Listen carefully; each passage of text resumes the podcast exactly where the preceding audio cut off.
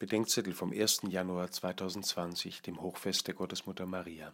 Lukas 2, 16 bis 20. Unter den behinderten Freunden, mit denen wir Malteser im Libanon jeden Sommer einige Wochen Ferien machen, sind eine Reihe Findelkinder, Kinder, die vor der Tür des Heimes, in verlassenen Häusern oder im Müll gefunden wurden. Ihre Mütter und Väter, ihre Herkunft und ihre Geschichte sind nicht bekannt. Auch Jesus wird gefunden, aber nicht allein. Lukas schreibt, die Hirten fanden Maria und Josef und das Kind, das in einer Krippe lag.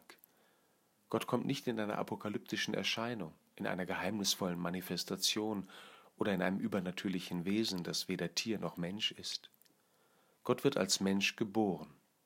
Ein Kind wird euch geboren, hören wir zu Weihnachten vom Propheten Jesaja, und den Hirten wird vom Engel gesagt, dass es heute soweit ist. Euch ist heute der Retter geboren. Die Hirten finden Jesus und Maria, den Geborenen und die Gebärerin.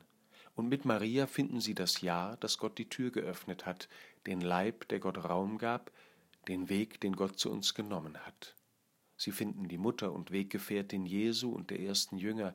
Sie finden das Urbild der Kirche, in der das Wort Gottes die Wirklichkeit findet und verwandelt.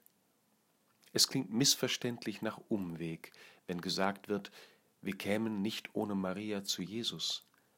Entscheidend ist, dass Jesus nicht ohne Maria zu uns kommt. Deshalb ehrt die Kirche Maria als Mutter des Herrn und seiner Jünger und also als ihre Mutter. Deshalb kommuniziert und betet die Kirche mit Maria.